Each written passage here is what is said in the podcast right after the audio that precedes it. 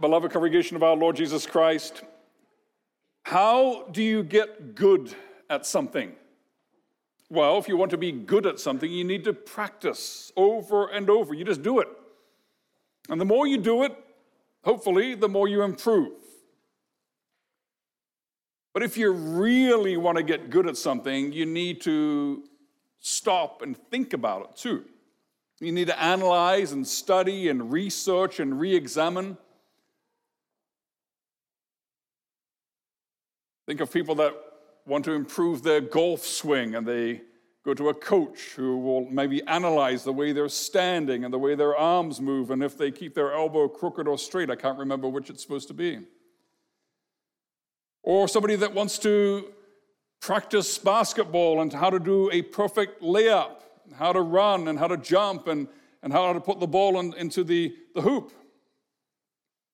It helps to study and research, and, and the professionals have their staff to take pictures and to measure things and to, and to share all the technical details so they can improve. And when you want to be really good at something, you focus on it and you, you work at it and you put everything into it because you want to do it as best you can. When we have a famous golfer playing in a famous tournament, they're not just sitting there eating potato chips and eating ice cream, and suddenly it's their turn. They go running over to the tee off and randomly grab some club and kind of yawningly give it a whack. No, they focus because it's important to be the best you can. Now, the Bible tells us that the Christian life is described this way in the letter to the Thessalonians.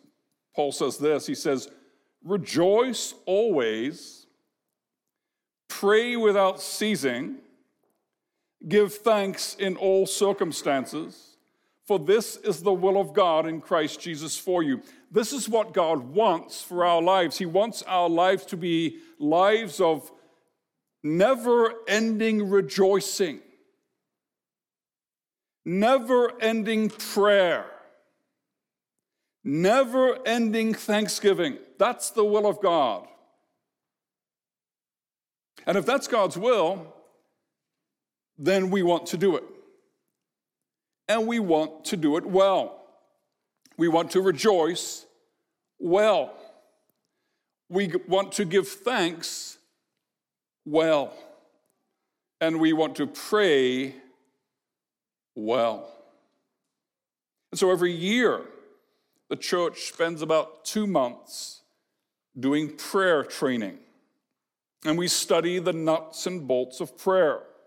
And this is an excellent time as we begin the section on prayer in the, Heidelberg Catechism. Once again, this is an excellent time for us to reevaluate, to analyze our prayer practice as a congregation and as individuals and as families and couples. How we pray, when we pray, why we pray, where we pray, what we pray. Now, last year we focused especially on question and answer 116 in this Lord's Day. And today I want to focus on the last two questions and answers, 118 and 119, as we ask ourselves, what should I pray for? And the answer of the Catechism is everything, all the things we need for body and soul. Well, what does it include? Maybe I feel that I really need money to buy a new sports car. I need it to move my body around town in style and zoom along the country roads in the summer with the top down. That would be good for my soul. It would make me happy. So, is this a legitimate request for prayer? Is this something I need for body and soul?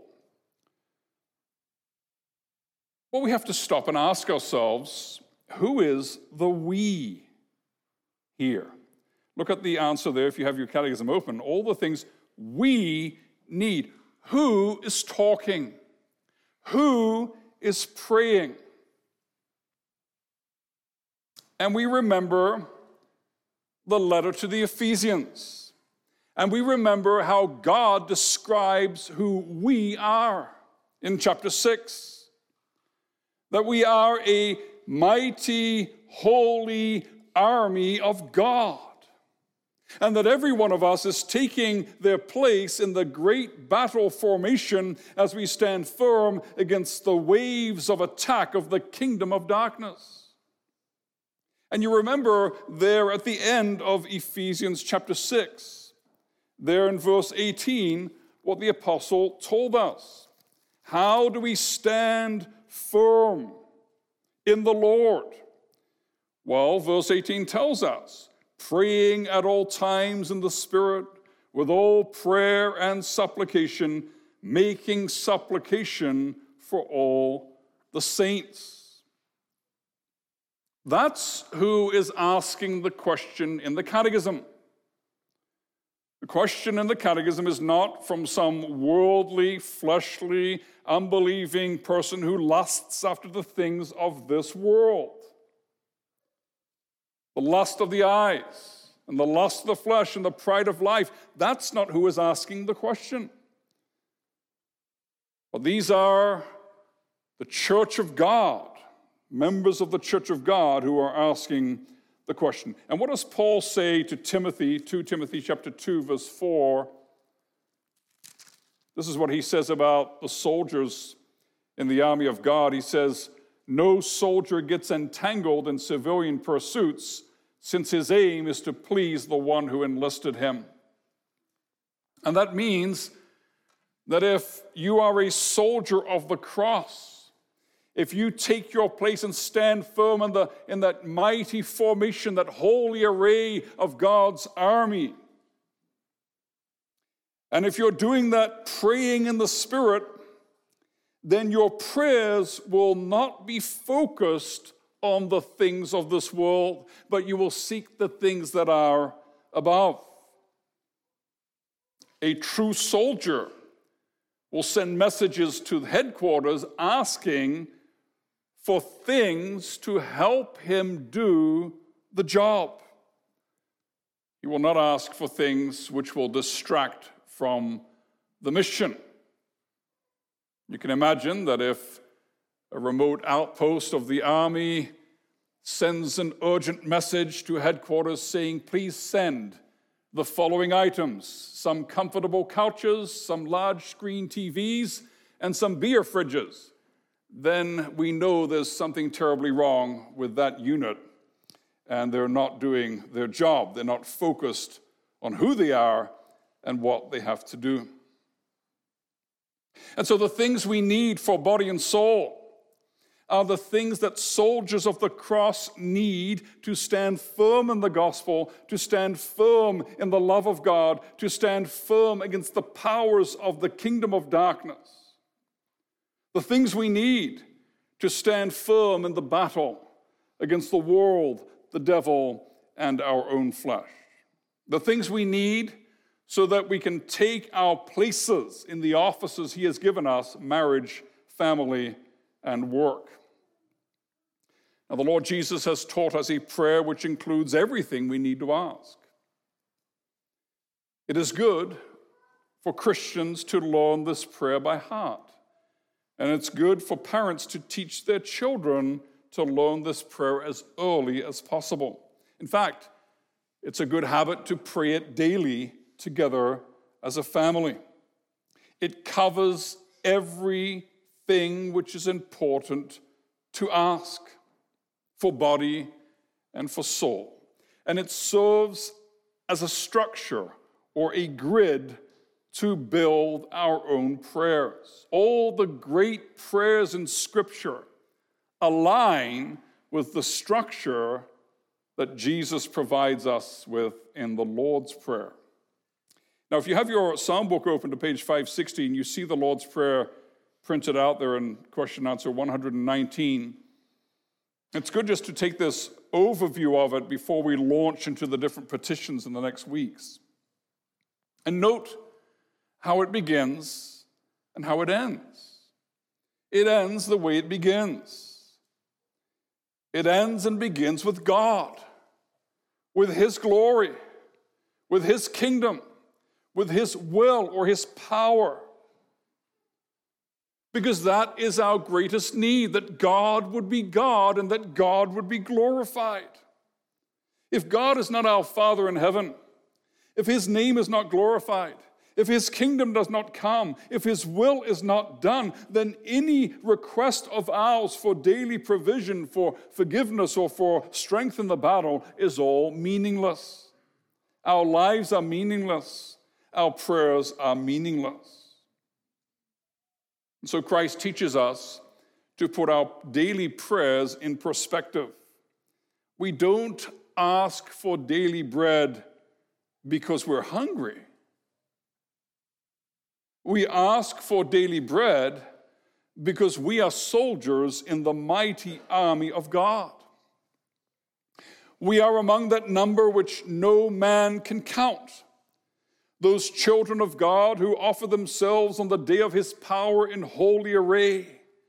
And we ask for our daily rations so that we can do the job to which we have been called, so that we can fight the battles and prosecute the war and participate in that great, glorious cosmic conflict between light and darkness as we seek to submit everything to the will of God, to advance the kingdom of God, and to magnify the glory of God. That's why we ask for our daily bread. And the same goes for the petition for the forgiveness of sins and the petition for deliverance from temptation and trials. Now, it is so easy to fall into rote prayer. It's supper time, it's meal time. Maybe we have places to go after the meal, we're in a hurry. Sit down, fold our hands, close our eyes. Thank you for the food. Please bless it. Amen. And it's so easy to do this out of context. It's so easy to do this without the context that the Lord Jesus gives us in the Lord's Prayer. And so it's important to use that grid, that structure that He teaches us. Even if it's just one line in our short prayer, to put our petitions in context, the context of the glory of God, the kingdom of God, and the will of God. That's what Jesus did there in Luke chapter 22. We read it just a few moments ago. He's about to suffer the most agonizing suffering. He's about to experience the agonies of hell in the hours of darkness on the cross. And he prays. And he prays, Father, if you are willing, remove this cup from me. Nevertheless, not my will, but yours be done. He's praying that last petition there lead us not into temptation, but deliver us from the evil one. But he's praying it in the context of those first petitions Your will be done. He's asking for deliverance from trial and temptation, but this is not an ask focused solely on Him and His needs and wants. The Lord Jesus is honest with the pain and the agony that he is facing. He prays more earnestly, says the gospel. The sweat becomes like great drops of blood falling down to the ground.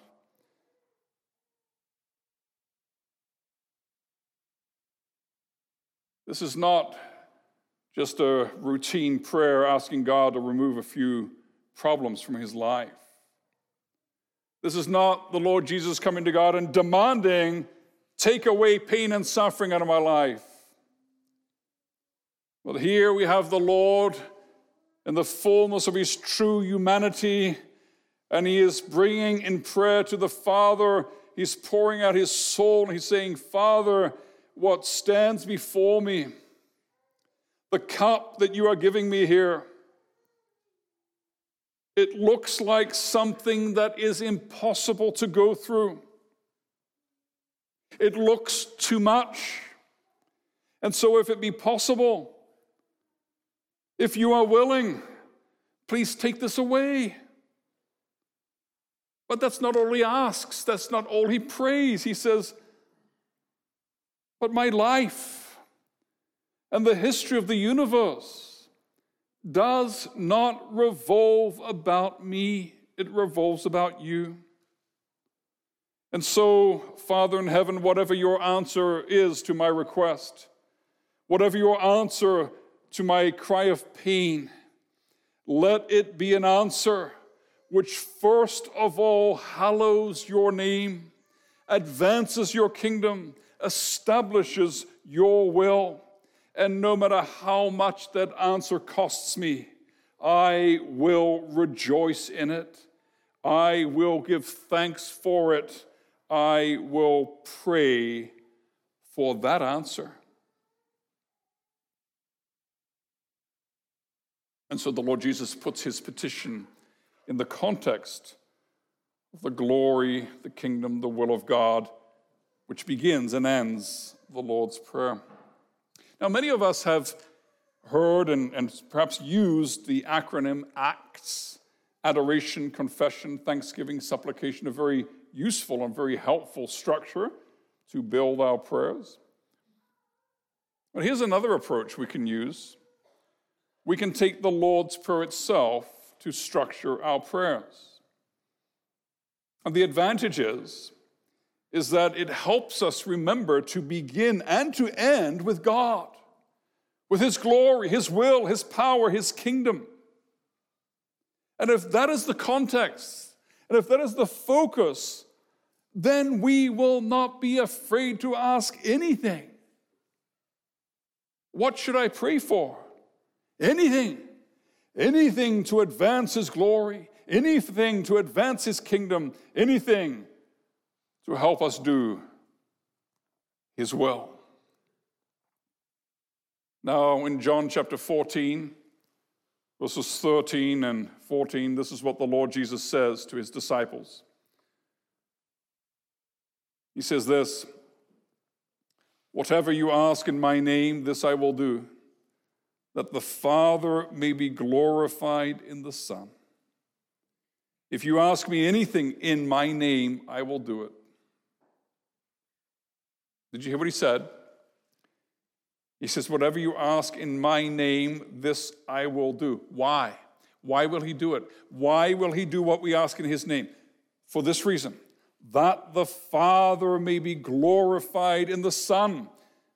There we have it again. The petition will be answered for the glory of God. And so when Christ asked for the cup to be taken from him, the Father answered by not taking the cup away. The answer was this My son, this cup cannot be removed.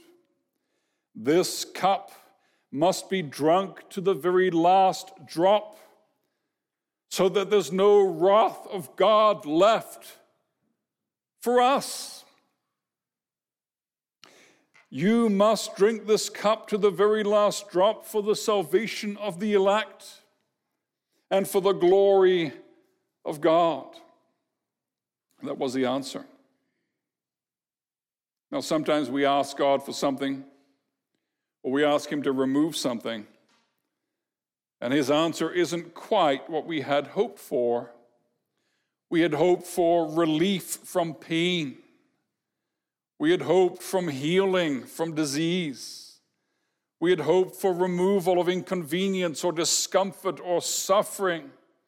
We had hoped for certain resources or opportunities or open doors, and we had prayed for those things, and God said no. And yet, if we prayed in the name of Jesus, and if we prayed according to the instruction of Jesus, God said yes. Because if we have truly prayed in Jesus' name, if we have truly asked in Jesus' name, then we have asked like Jesus asked, And we have prayed like Jesus prayed. And how did he pray? Father, if you are willing. Father, not my will, but yours be done. Father, grant my petition, but only if it increases your glory, if it advances your kingdom, if it establishes your sovereign will. And if that is the way we pray, if that is the attitude of our prayer, then we will always be at peace with the answer. We will always rejoice in the answer because we will get what we desire. That the Father may be glorified in the Son. That is why everything exists. That is why we were created. That is why we exist.